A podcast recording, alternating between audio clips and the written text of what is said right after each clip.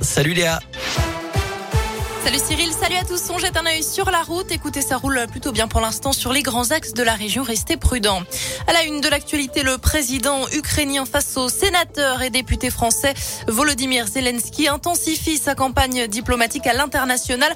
Un mois après le début de l'invasion russe, il doit s'exprimer cet après-midi face aux parlementaires. Dans une vidéo publiée plus tôt dans la journée, le chef d'État ukrainien a dénoncé la situation des civils à Mariupol. 100 000 personnes piégées dans cette ville du sud de l'Ukraine, d'eau, de nourriture et de médicaments. Demain, plusieurs réunions doivent se tenir à Bruxelles entre membres de l'OTAN et de l'Union européenne. De nouvelles sanctions financières et économiques pourraient être décidées à l'encontre de la Russie. Six associations anti-homophobie portent plainte contre le candidat d'extrême droite à la présidentielle, Éric Zemmour. Une plainte pour contestation de crimes contre l'humanité. Les associations l'accusent d'avoir nié la déportation d'homosexuels pendant la Seconde Guerre mondiale. Un fait historique établi, rappellent les plaignants, que le candidat avait qualifié, lui, de légende dans son livre paru en septembre. Une altercation à la sortie d'un bar et des coups de feu. Que s'est-il passé samedi soir à Paris? Un troisième suspect a été arrêté dans la Sarthe, mis en cause dans l'assassinat de l'ancien rugbyman argentin Federico Martin Aramburu. Trois personnes ont pour l'heure été arrêtées dans cette affaire. L'actu dans la région et un mouvement de grève à l'hôpital Louis Michel au nord de Clermont. D'après l'intersyndicale, les équipes subissent un sous-effectif important. Il manque notamment 18 postes d'infirmières, 20 d'aides-soignants. Le personnel dénonce une prise en charge irrespectueuse des patients. La grève a commencé ce matin. Elle est reconductible.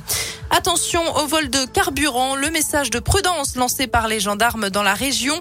1500 litres d'essence ont été dérobés dans une entreprise de Corba au sud de Lyon en l'espace d'une semaine seulement. Quatre individus tout juste majeurs ont été interpellés.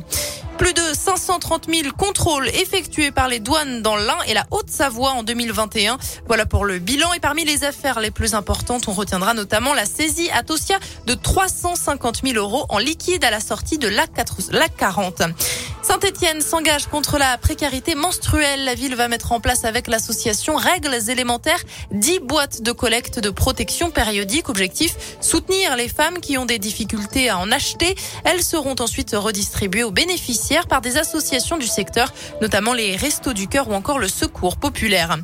Allez, on termine avec euh, cette information sport. J-100 avant le grand départ du Tour de France. La 109e édition s'élancera de Copenhague le 1er juillet prochain. Au programme, 3328 km à travers 21 étapes et bien sûr un passage dans notre région à Saint-Etienne le 15 juillet. Les coureurs traverseront la Haute-Loire le lendemain. On termine avec la météo du soleil cet après-midi des températures entre 13 et 16 degrés. Ce sera pareil demain matin avec des températures entre 3 et 10 degrés.